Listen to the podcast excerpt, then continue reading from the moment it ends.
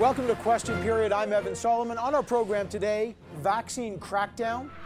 Please step up and do what you need to do to keep yourself, your family, your community, and indeed our country safe. When will vaccines be mandatory for public servants and for you to travel on planes, trains, and buses? And where is that Canadian travel passport? Will Canadians be getting a COVID booster shot soon? The Health Minister, Patty Hajdu, joins us then. Landmark victory. This is a huge win for First Nation kids again. After years of legal fights, the federal government is ordered to compensate First Nation children. Will the government appeal? What needs to happen now? The Indigenous child advocate who set this whole key case in motion, Cindy Blackstock, joins us on that. And then, green meltdown. It has been extremely painful. It has been the worst period in my life. Accusations of racism, a disastrous election result, and the fiery resignation of Annamie Paul. Who will lead the Green Party now, and how deep are the divisions? We'll speak to the former Green Party leader, Elizabeth May. And then, Left Behind. What does the release of the two Michaels mean for another detained Canadian in China, Huseyin Celil? After 16 years in a prison for human rights work, has his case been forgotten? We'll speak to his wife, Kamila Telendibaeva. This is Question Period. Let's go get some answers. Waves. Prime Minister Justin Trudeau made political waves when he took his family on vacation by the Pacific Ocean waves in Tofino, BC on the very first National Day for Truth and Reconciliation, a day he had talked about as being marked as a solemn day for reflection.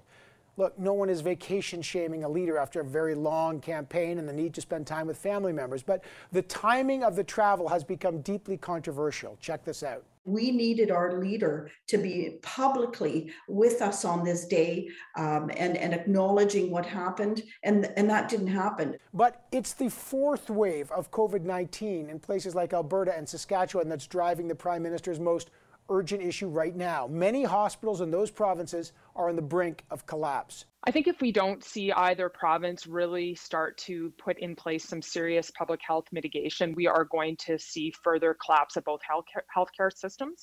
And I worry that we are then going to see further triage of care to the point where physicians are forced to make life and death decisions. The federal government is now sending military help to Alberta, but that's raised the question, should there be a more robust national systems already in place? When will the federal government have a vaccine travel passport ready to go, and how will these things be enforced? To talk about that, we're joined now by the Federal Health Minister, Patty Hajdu. Good to have you here, Minister. Let me start with the desperate situation in Alberta and Saskatchewan. The Alberta governments have requested one dose of Johnson & Johnson, that vaccine, the Janssen vaccine, to help incentivize vaccination. From an efficacy point of view, is that vaccine as effective as Pfizer or Moderna, or is it, to use the old NACI term, sort of a second choice vaccine? Well, indeed, Evan, the most effective vaccines to date are the mRNA vaccines, Pfizer and Moderna. But we've always said that we would be there for provinces and territories with the equipment and the tools that they need. Up till now, the provinces have not indicated that they were interested in doses of J&J or Johnson. But recently, as you pointed out, we have had that request from Alberta, and we may have other provinces interested as well. So we're speaking right now to all of the provinces and territories to confirm what it is that they're interested in. Is there any data to suggest that a one-dose vaccine like Johnson & Johnson, though not as effective as Pfizer and Moderna, the mRNAs, but is there any evidence to suggest that a one-dose vaccine would have a higher acceptance rates for the unvaccinated than the two-dose? Like, is that actually a barrier to getting vaccinated? Well, it's certainly what the province has indicated to us is that there are constituents, there are people in Alberta that would be more willing to accept Johnson & Johnson, and so they're exploring this right now. Dr. Tam is working very closely with Dr. Hinshaw on the practical implications of that approach, and as I said, at the federal level, given that this is what the province is seeking, we are now ascertaining how many doses Canada would require based on the interest of provinces and territories to administer. As you know, this is an approved vaccine in Canada, and as soon as we get a sense of the quantity, we'll be making sure that we can get that those vaccines as quickly as possible to the provinces. Vaccine mandates will be apparently a top priority. Can you give us a real sense? How soon will mandatory passports for domestic travel and international travel be ready? How will they be enforced? Well, there are two separate dynamics there. In terms of domestic air travel and other federally regulated modes of travel like trains, etc., the intent that I've heard from Transport Canada is to have that in place by the end of October. We're moving very quickly, of course, because these are spaces that Canadians use all the time and expect us to make as safe as possible. In terms of international proof of vaccination for travel, that's a bit trickier just because we are working, obviously, with provinces, territories, but the international community around what international communities expect in terms of proof of vaccination. That work is happening right now through IRCC and will continue. But what's taken so long? Like the green pass has been available for the entire EU. They have an international passport. It's totally accepted. It's ready to go. It's quick, it's efficient, and it works in the EU for months. We still don't know a couple things. When ours is going to be ready? Who's it going to be aligned to? Why is ours so far behind the Europeans? Well, we have been working, as I said, with the international community, but also with provinces and territories who, as you know, control health data. And so part of it is around making sure that we have a way to get access to health data that doesn't compromise people's privacy. The Europeans will accept someone who's got a vaccine that includes AstraZeneca. 2 million Canadians, including the Prime Minister and the leaders of the official opposition, all got AstraZeneca. The United States has not said they would accept if you've got an AstraZeneca, Pfizer, Moderna mix. Is your government working to make sure that Canadians who got the AstraZeneca will be able to be use that as proof to get to the U.S.? Those are conversations that are happening right now, actually, between American and Canadian officials on mixed doses, but not only mixed doses, also the resumption of domestic discretionary travel. And so as those conversations proceed, we'll come back to Canadians. I anticipate that the issue of international travel and vaccine acceptance will be one that's with us for a long time. As we know, there are a number of vaccines in use around the world, and countries are taking different decisions based on their own their own advice from their own experts. What about federal public service workers? When will they need to be fully vaccinated?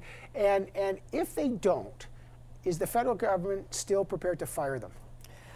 Well, the work is ongoing right now with the federal public service and the unions, of course, the employers, of which there are a lot of, to make sure that the process that's imposed on proof of vaccination for safe workplaces is one that's efficient and that works for employers and employees. And I don't have a date for you, but I do know that the Prime Minister has been clear. He expects this to happen quickly, and I share his urgency in this space. I think what we want to make sure is that as people are working in their workplaces, they are protected. Some of the worst outbreaks that we've seen have been actually in workplaces and spread in places where people had no choice but to show up. You've been on the record saying, is it, you know, this is not done, the COVID pandemic, until everyone around the world's got a vaccination. There's countries that have like 4% vaccination rates. Well, we're going on 80%. But a lot of folks now say, let's follow Israel's example. Let's follow some of the U.S. example. And we need third booster shots. Do you think that all Canadians will eventually get a third booster shot? And if so, when will those start getting out? Well, I'm not going to predict what the scientists will determine in terms of who will need a booster shot and when, but I can say that if booster shots are needed and recommended by the scientists and advisors that are recommending our vaccine strategy here in Canada, we'll have enough doses for every Canadian. As you know, the National Advisory Committee on Immunization has just recommended booster doses for people that are living in congregate right. settings like seniors facilities, etc. And we are, as you know, able to supply those booster doses, and we have every anticipation that we'll be able to supply doses for whatever the recommendations are. But we have been guided here in Canada by the advice of the scientists and the researchers. We'll continue to do that. Finally, I just got to ask you, because you're the senior minister on the program today, about the first National Day for Truth and Reconciliation. The Prime Minister decided, instead of reflecting, to take his family on a trip to Tofino, BC. Many Indigenous leaders were insulted by that. Again, I know you attended ceremony, as many others did, but the Prime Minister didn't. Was it appropriate for him, as the leader, on a day, the very first day of National for a day for Truth and Reconciliation, for him to take it as a family vacation day? Was that an appropriate decision by the Prime Minister? Well, listen, I can't speak to the scheduling decisions of the Prime Minister's office, but I can say he was at the event the evening before. And I will say that for my event in Thunder Bay, Superior North, it was incredibly moving to see so many people show up for this first National Truth and Reconciliation Day. Listen, this is a day that is the first in our country. It's a day to remind Canadians about the importance of listening to Indigenous voices and Indigenous people. And that's exactly what happened across this country, whether it was media that chose to turn over the airwaves to Indigenous people, whether it was local events that chose to host Indigenous people. But the Prime Minister was pictured on a beach. And I get that, and I know what you did, but it seems like in stark contrast to what you're describing, all of which is true. And I don't want to make this about one story. This is about the reflection, which I appreciate. But the Prime Minister is a significant figure here. Was it wrong for him to be on a beach with his family on that specific day? You didn't do it. He did. What I'll say is that this first annual National Day of Truth and Reconciliation is a landmark in our country. It's a call, a TRC call to action that was implemented by our government, and it turns the page. It turns the page, and it allows for Canadians to actually begin a painful but important process, which is having a national day every single year to listen solely to the voices of Indigenous people. And I am so honored to be part of a country that's committed to this. Minister, I gotta leave it there. I really appreciate you joining us. Thank you so much. Thanks, Evan. All right, when we come back, a resounding victory for Indigenous children, but what happens now? Will the federal government challenge the court decision demanding that it pays compensation to Indigenous children in the child welfare system? And what does the Prime Minister's trip to Tofino on the National Day for Truth and Reconciliation signify? First Nations child advocate Cindy Blackstock is our special guest on The Scrum. Stay right here with Question Period. So, Justice Canada marked the first ever National Day for Truth and Reconciliation. First Nations children scored a long-awaited landmark win in court. On Wednesday, a federal court upheld a Human Rights Tribunal ruling ordering the federal government to give $40,000 to children affected by the on-reserve child welfare system since 2006 and $40,000 to children forced to leave their homes to access services. The federal government fought this process for 14 years. They said it was unreasonable, but the judge resoundingly dismissed all of their arguments. The question now is, will the federal government appeal this decision? I asked the Minister of Indigenous Services, Mark Miller. Here's what he said. We will review it thoroughly with the merit that it deserves and take a decision in an expedited fashion. What I don't want to leave people with the impression is that nothing has happened since 2019, and indeed the judge has recognized that in his decision. So no word on that yet, but meantime the Prime Minister is under fire for spending part of the very first National Day for Truth and Reconciliation not reflecting but flying to Tofino, BC to spend time with his family. His office denies it was a vacation day, saying Mr. Trudeau spent hours on the phone speaking to survivors of residential institutions. But what message does the timing of that vacation send? And the court battle, is it finally over or will the government appeal? To talk about all that, The Scrum is here. Joyce Napier is the CTV Ottawa Bureau Chief. Stephanie Levitz is a Parliament Hill reporter with the Toronto Star. And our special guest today is Cindy Blackstock, Executive Director with the First Nations Child and Family Caring Society of Canada. She's the person and the organization which originally filed the human rights complaint in this case and saw it through. So great to have the three of you on the program. As always, Cindy, I mean, obviously, the relief must be tremendous after a 14-year battle, but no word on what the federal government will do. What do you make of the decision, and what's your message to the federal government? Yeah, the decision was a complete win for First Nations children and their families who have experienced firsthand this discrimination by the government of Canada. And to give your viewers a sense of this, the discrimination I'm talking about actually separated families. They were trying to recover from the trauma residential schools. They got less services than everyone else, and that meant that more kids are in foster care than at Haida residential schools. We had kids, Evan, where the government would cap the number of feeding tubes for children. So families had to either rewash their feeding tubes or not feed their kids because they would risk infection. So it was a huge win. It was also a huge win for residential school survivors who made equity in child welfare and Jordan's principle, which is that piece about providing equitable services, the top calls to action. But Cindy, what about the fact that there's no word on whether the federal government will appeal or not? What's your message to them? Oh, I really want them to put down their sword. You know, this case has been going on for 14.5 years, and they have lost every single ruling except for one that was overturned on appeal. And while people were paying attention, rightfully so, to the two Michaels returning from Canada, Canada actually filed another appeal on this case on Friday to avoid providing proper buildings so that families could have the services to keep themselves together. So they have until October 29 to appeal, and unfortunately, I think past behavior says that they're going to do it again. Joyce, talk about that, the optics of this and the substance of what this means in the fight for compensation, and the government after 14 years still has not given a decision on what they're going to do with this. And you know, the government's argument, it doesn't hold water, saying that, well, you know, some of this compensation, we could give more to some of these people. Not everybody's case is the same. It has to be a case by case. Anyway, all the arguments the government has put forward don't make any sense. Look, the optics of this is terrible. This is a government that came in saying this is our most important relationship, and this doesn't speak to that. There's an incoherence between what the government is saying and what the government is doing. I mean, you talked about the Prime Minister's trip to Tofino.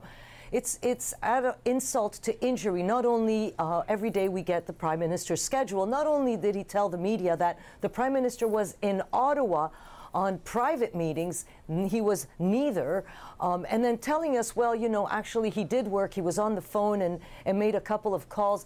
This whole thing is just, it just sounds like a tone-deaf Prime Minister, a tone-deaf Prime Minister's office. No one's going to shame someone for taking a vacation, but is this what about the political timing of both these things, Steph? So let's just cast back just a little bit, if we can, to the federal election and during the debates when Jagmeet Singh wielded a very powerful line against the Prime Minister. He said, you can't take a knee, which was in reference to the Prime Minister symbolically taking a knee at Black Lives Matter protests, and at the same time be taking Indigenous kids to court. The Prime Minister bristled. He said, you love that line. That's not true. And in fact, it was true, Evan. And, you know, Indigenous, as Joyce pointed out, this government got elected saying there was no more important relationship. And they bristle, you know, whenever they get challenged in court, they get challenged in the court of public opinion. Whenever someone dares say to the Liberal government, we think you're making a wrong choice, they get defensive. How is that reconciliation? How is that reconciliation when time and time again Justin Trudeau and the Liberal government say that they will listen to what First Nations are asking for? They will listen, they will walk alongside them on this path. Since when is walking alongside them on a path, getting on a plane and flying to Tofino? Cindy Blackstock, what's your sense of that? And I know it was Orange Shirt Day. It was supposed to be a day of reflection.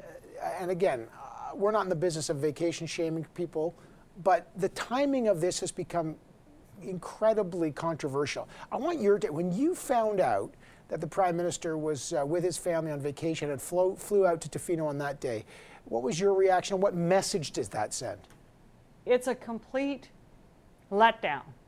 You know, when the Prime Minister is not willing to demonstrate that First Nations, Métis and Inuit peoples and the residential school survivors and the children that are in the ground are worth his time on this particular day. And Joyce, there's that, and I don't want anyone to forget about, and you've mentioned it, a coroner's report into the death of Joyce Echaquan, the Indigenous woman that died in a Quebec health institution. She was mocked by healthcare workers, and she actually live streamed it on Facebook. It's the only reason people know about it.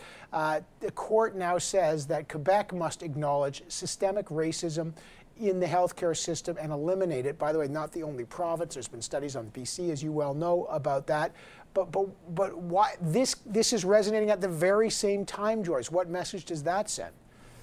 Well, interestingly, we haven't had a reaction from the Quebec government, but what we do know, Evan, is that the Quebec Premier has always rejected the notion that there is any systemic racism in Quebec, whether with the police force or in the healthcare system, saying, yes, indeed, we have to recognize that there are racist acts and racist people, but not systemic racism, where there was an independent study, as you said, Evan, in British Columbia, where the conclusion was, again, there is systemic racism against Indigenous people in the healthcare system. So we have to conclude, sadly, that if there is in Quebec and there is in British Columbia, there may be in other provinces as well.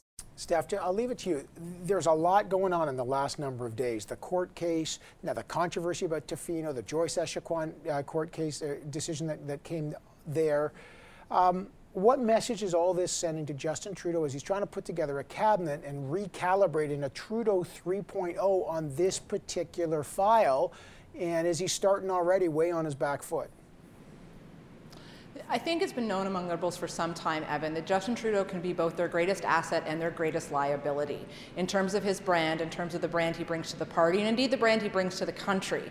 When you're starting off the 44th Parliament with that brand already tarnished, you have to wonder if one thing that's going to start happening sooner rather than later is the conversations about who replaces Justin Trudeau and how fast that needs to happen. Because I'm not sure Liberals, you know, when I look at the cabinet ministers who in good faith embodied the spirit of Truth and Reconciliation Day, Health Minister Patty Hajdu, Indigenous Services Minister Mark Miller. They were engaged in meaningful dialogue on that day. For them to have a boss that seems to not be doing that, at some point you have to wonder, do they begin to look at him and say, listen, we don't want to keep doing this. We have good things we want to do for this country, and you're stepping all over it. Well, we'll find out. The key thing, I think, for Cindy Blackstock and so many others, what will happen on the appeal for this case, 14 years in the making. That'll be a really interesting moment. Cindy Blackstock, always a pleasure to have you on the program. We know it was your birthday on that same day, so happy birthday to you, but obviously on a big court victory. Thank you so much. Thank you for having me, Evan. All right, and the scrum will return later in the program, but coming up next, Green meltdown. Leader Annamie Paul resigns from that party on the heels of a terrible campaign, but she alleges racism in her own party dragged her down. Who will take the helm next, and how deep are the divisions? Former Green Party leader Elizabeth May joins us next. Stay right here with Question.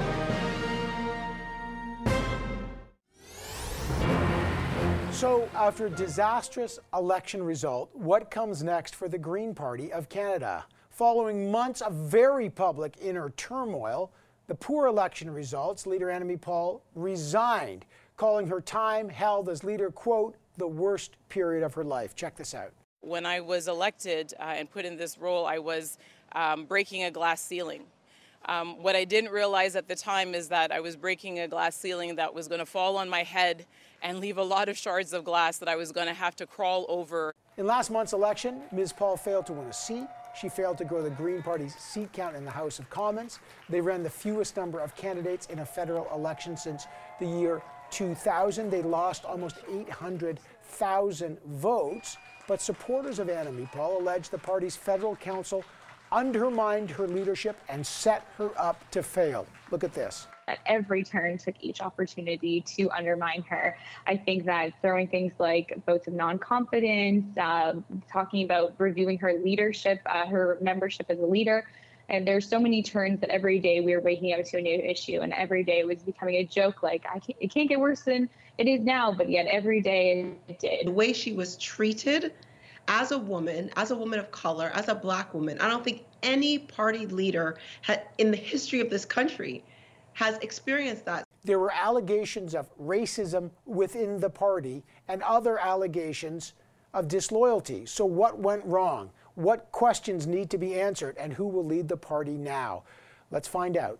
Joining me now is the former Green Party leader and still the leader in Parliament and newly elected, Elizabeth May. Elizabeth May, first of all, good to have you back on the program. Congratulations on your re-election.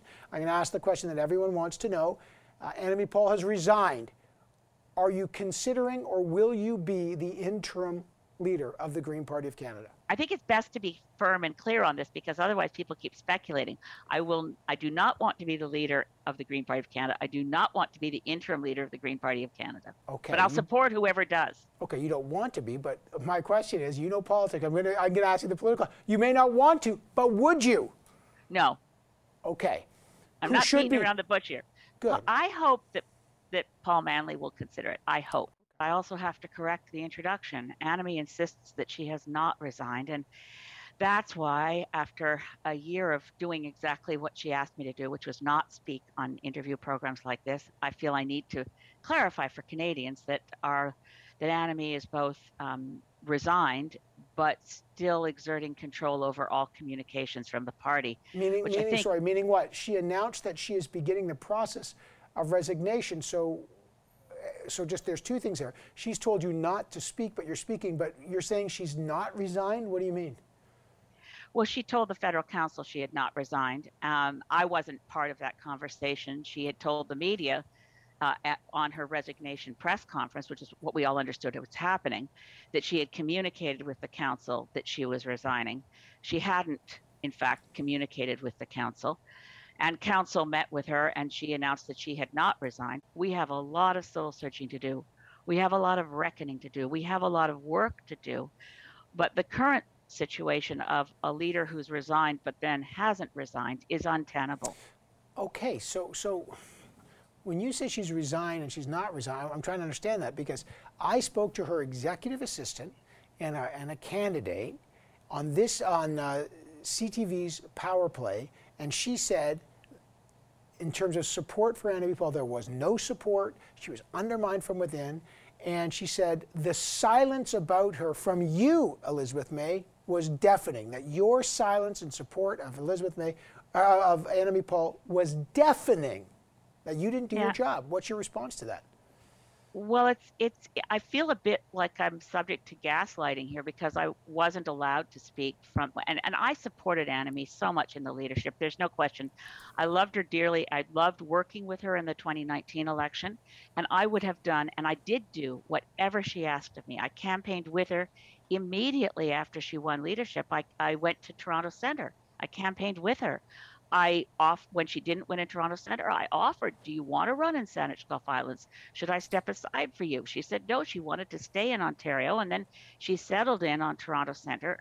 I have to say, against many people's advice, but I supported her decision-making. They say your silence in support of her when she was under attack, I'm using those words that she used, she was under attack, she was being undermined, your silence deafening. What do you say? Well, I was instructed by Annamie not just to do any media interviews, but from beginning of April, I was specifically instructed, do not do any interviews or speak out at all on any internal Green Party matter. And I'm very sorry if Annamie's watching this. I know she would like me to still stay quiet, but I feel the current circumstance requires saying something so that people across Canada who've been Green Party supporters will understand that when they look at a Twitter feed, for instance, and see people saying, why is the Green Party the only party that hasn't put out a statement of support and thanks to Annamie Paul for leadership? Well, the answer is she controls all of that, the Twitter page, the website, the media releases, and she's telling people not to talk. So it's awkward I've never been through anything so darn awkward in my life, Evan. Is, at this point, in your view, and you've been the leader for 13 years, is Annamie Paul hurting the party? Oh, clearly. Annamie Paul's hurting the party now. You think she should just resign and stop?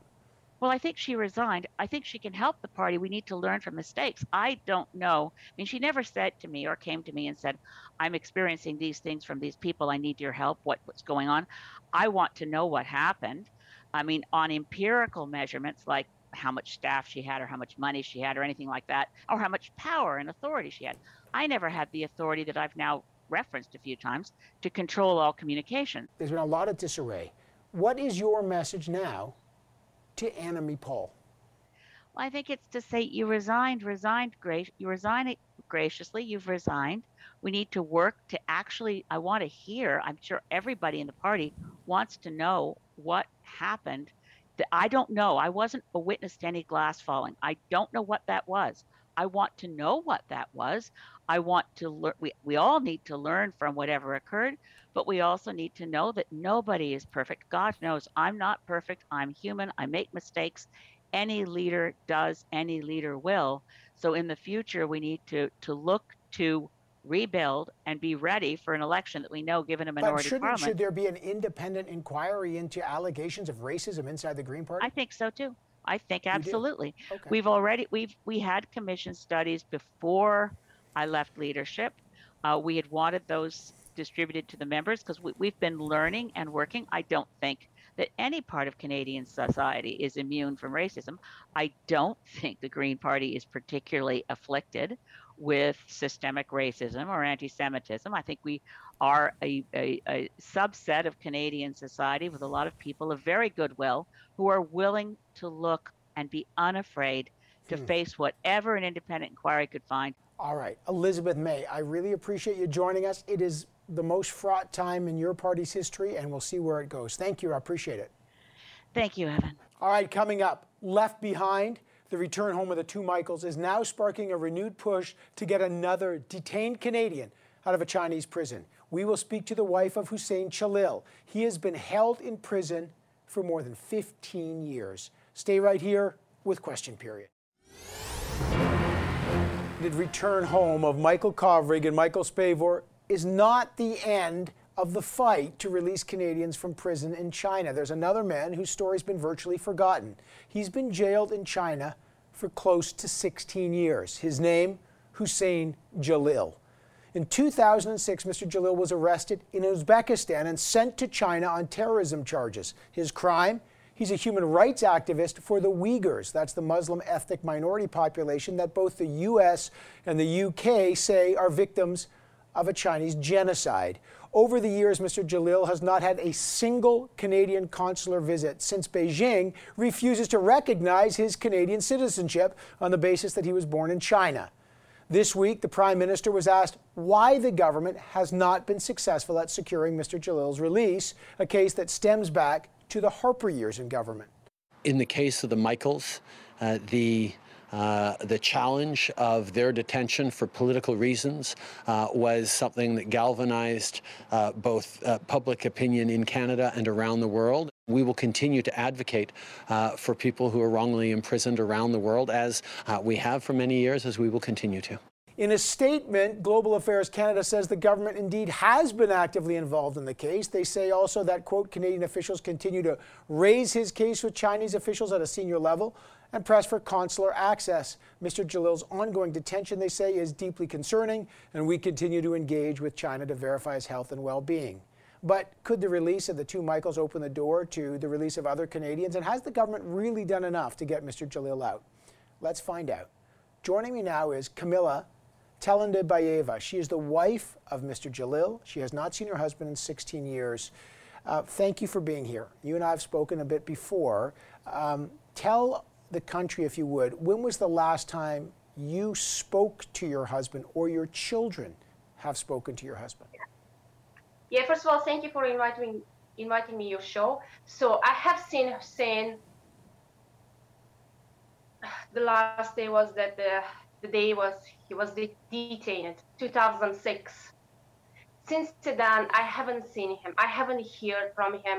I haven't talked to him by the phone or by the mail. I don't have nothing. I don't have any information about him. You have not seen or heard anything since 2006, and you've got obviously your children at home. Has the government done enough to get your husband out? Since Trudeau's government, they are in the power, I haven't met with any Canadian politicians, Canadian officials, you know, not with the Trudeau's, not the Foreign Affairs Minister, not with no one. Nobody was interested to me to talk to what's going on with that case. So how I'm doing with the poor boys, how I'm raising the boys by myself, you know. No, they were, you know, they were ignoring this case. Okay. They were ignoring, they were pushing away this case. You're saying... That's what, you know, I got really mad, you know.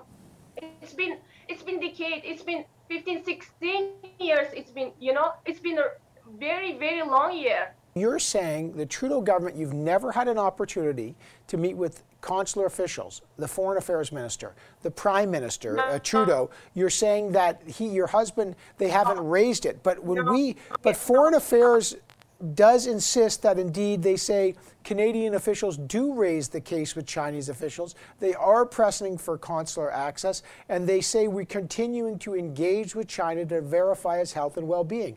Do you not believe that? No, I don't think so.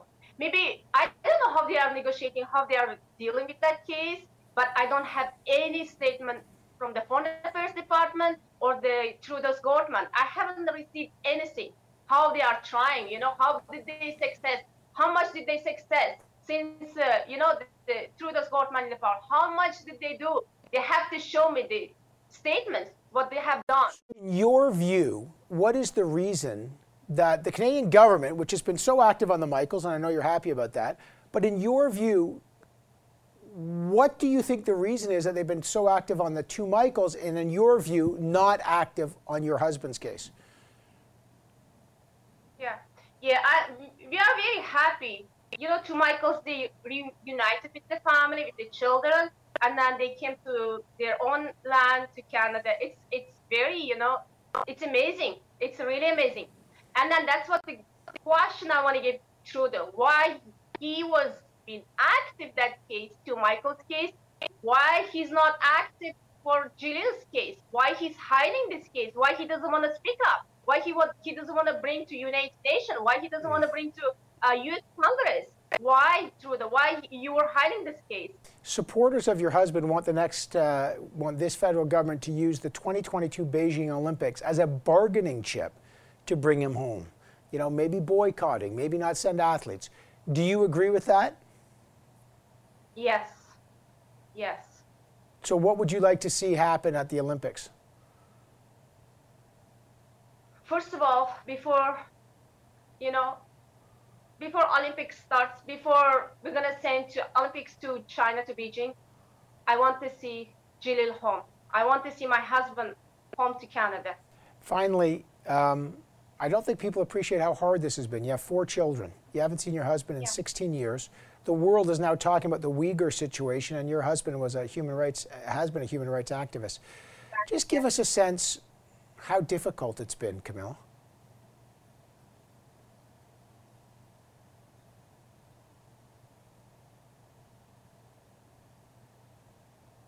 Well, it is, you know, it's been 16 years. It's been very difficult.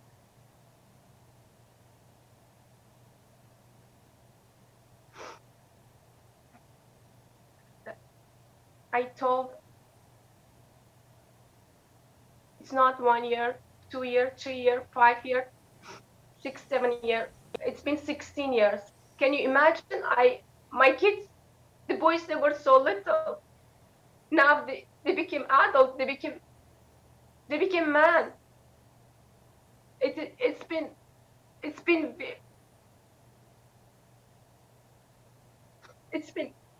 a really big challenge to raise them. You know, I was the father, I was the mother, and then I didn't have the family members. I was alone, you know, to raise the four boys, and then, so that's what the... Kamila, you and I have had a lot of conversations about your husband, and we can hear it, and we can see the pain and how difficult it is, the human cost of this, and the courage it takes to tell your story after so long. So I want to thank you, and believe me, we'll be listening to you and keep talking about the situation with your husband. Thank you, Kamila. Thank you. And that's the example of the human cost of these terrible situations. All right, coming up on the program, Trudeau's tightrope. He failed to win a majority government, but what will the Trudeau government's key priorities now be, and how do they work with opposition on the recovery when COVID is engulfing the prairies? Strategist Zane Velji joins us next on The Scrum. Stay right here with Question Period.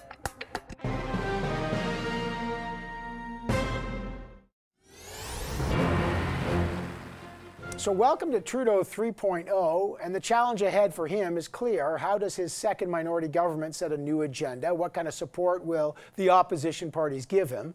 The Prime Minister announced he's going to pick a new cabinet this month. We know Chrystia Freeland will still be the Deputy Prime Minister and the Finance Minister, but the House of Commons is going to return sometime before the end of fall. Mr. Trudeau has promised vaccine mandates for trains, planes, federal workplaces, acknowledged the ongoing COVID-19 crisis in Alberta and Saskatchewan. He's promised to announce a decision on whether or not Huawei, the Chinese-owned telecom company, will be banned from the 5G network following the return of the two Michaels. So it's busy. What will the main priorities be? And how does the COVID prairie fire in Alberta and Saskatchewan change the political agenda? To answer all that, the scrum is back. CTV Ottawa Bureau Chief Joyce Napier is back. So is Stephanie Levitz, Parliament Hill reporter for the Toronto Star. And our special guest is our friend Zane Velji, campaign strategist who worked with Rachel Notley and Nenshi and several other campaigns. Great to have you back. And Zane, of course, always lovely to have you. Zane, I'll start with you. Biggest challenge on a government entering its third mandate. They didn't get the majority, clearly. They've got the minority. Lots of challenges out there. What's the priority? I think it's bucketed in two segments. The first one is the quick wins. They need to do stuff and do it fast. Simply because they did not get the majority, this election gamble didn't necessarily pay off with that majority, so they've got to get back to work. So there's going to be a list of quick wins, if I'm in the government right now, that I'm just making, saying, what did we not get done in the last parliament that we can just knock off with this progressive parliament that we have? And the second bucket is then the big stuff, right? So you got quick and then you got big. The big stuff, people have made it extremely clear. Climate, childcare, reconciliation, finish the fight on COVID. Go do those things and make significant progress in the next 100 to 200 days. So if I'm in the government right now, I'm kind of segmenting it in those two blocks and saying, how quickly can we get back and how quickly can we telegraph even outside of the legislative agenda in Parliament that this is what we want to do? Because I think more time left in this mushy middle, the harder it is for the Trudeau government to define exactly where they're headed to in the next little while here. Okay, Steph, what are the biggest obstacles? Let's just focus on, to use Zane's analogy, on the quick bucket. What are the obstacles to filling that? So one of the obstacles, if we're looking at the childcare deals, is that so far he's been able to sign them with mostly friendly premiers, people who are already on side with this idea of a national $10 a day childcare plan. But there are a couple of pretty notable holdouts. One of them, of course, right now is Ontario. And while the two sides are negotiating, Ontario is about to start gunning its own engine for its provincial election, which is coming down the pipe in a couple of months. So the question is, does Doug Ford feel like he needs to have this deal in his pocket to go to the voters, or does he not really care? So I would consider that one pretty big obstacle for something that could have been a quick win prior to the election, or if we had not had an election, for Justin Trudeau. Joyce, Huawei, like everyone's talking about the two Michaels. We just had Mr. Jalil's, who's still in prison for 16 years, his wife on, recalibrating a relationship to China. That comes down to one thing. Finally, does he have to make a decision on the Huawei situation soon? Absolutely. I mean, we know that. And we know that that situation, that decision was put on hold for legitimate reasons. Look, we had two men that were in prison in China for almost 3 years. So, you know, he had to put that on the back burner. No point in, you know, sort of angering the Chinese more than they were. And they still are, let's face it. So Huawei, is it a priority? Yes. We know that our partners, the Five Eyes partners, have all already made their decision. Right. And they're turning to Canada and they're waiting for Canada to make their decision. We know that the incoming American ambassador is coming in and wants to know, what is Canada's position on China? What will Canada's policies be on China? Yeah, to quote Simon and Garfunkel, our allies turn their lonely five eyes to you. Zane, how does the situation in Alberta and Saskatchewan, the COVID situation, kind of recalibrate the agenda? And what does that do from a federal government point of view, and maybe from a provincial situation? Well, you know, the politics here in Alberta have always been tumultuous with Jason Kenney in power. But what I will say right here, where I sit, is that the anger is extremely palpable. I think many people, even hardcore conservative supporters right now, do not care if the prime minister gets a win as long as something happens. We are losing 20-plus people a day dying here of COVID in Alberta. It is extremely, extremely bad. So as it relates to the political agenda for the feds, I mean, listen, they're providing military support. Premier Kenney has found anecdotal evidence that the J&J vaccine could be something people take here, so they're providing that. I think it's going to be, once again, an element of the federal government here saying we want to finish the fight in COVID, but what do we need to do in Alberta that doesn't just finish the fight, but perhaps even extend some of the supports? Yeah, and Steph, I just had the health minister on this program. I'm just trying to get some straight answers about when we're going to get clarity on vaccine mandates, vaccine passports. How urgent is that to get, as Canadians are, you know, we're still in this weird kind of limbo? Look, I'll borrow another Simon and Garfunkel lyric here. He's got to build a bridge over troubled waters, right? I mean, that is where we are headed. There's a lot of churn underneath the surface right now on this pandemic, what's changing in one place is not changing in another. It, you know, when they came out with this mandate for federal vaccination, I mean, that was something the federal government had that it could do. As we've seen throughout this pandemic, at time and again, they are limited to how far they can step over the provincial boundaries into healthcare. And you could see that frustration in the health minister's face, I think, when she was doing a news conference back on Friday, sort of trying to address all the asks from Alberta. Were they too late? Were they not? You know, the federal government says they want to have these national mandates for vaccines, such as they are, in place by the end of October. Is that going to make a difference? I don't know. It could very well be too late by then. But the question then becomes, you know, what does finishing the fight against COVID look like? What is the end game? And do we end up in a situation where the end game actually is we don't have a national anything anymore, that it's all targeted support to the provinces responding directly to what's happening in their own areas of responsibility? Yeah, Joyce, just pick up on that. Well, I think the only thing the federal government did and did very well was procurement, right? Never wanting to interfere, never wanting to overstep. And I think that was a mistake since the beginning. We're waiting for these passports, or call them whatever you want, vaccine passports or certificates. We're also waiting to see what the government is going to do about the mandate. I mean, you know, a mandate, a vaccination mandate for civil servants means one thing. Those who do not want to get vaccinated, goodbye. And that's a hard decision to make. And we are asking the Prime Minister, we've asked his ministers, what does it mean, even before the election began, and they never wanted to answer that. All right, after a long campaign, which was really 50 ways to lose your voters, I just couldn't resist one last one. We'll find out what happens in the new agenda. All right, Steph Levitz, Zane Velji, Joyce Napier, great to have the three of you here on a Sunday. I always appreciate it. That is your question period for this week. We'll be back here in 7 short days, but I will see you on Power Play tomorrow at 5 p.m. Eastern on CTV's news channel. Remember, hug your loved ones, and thanks for watching.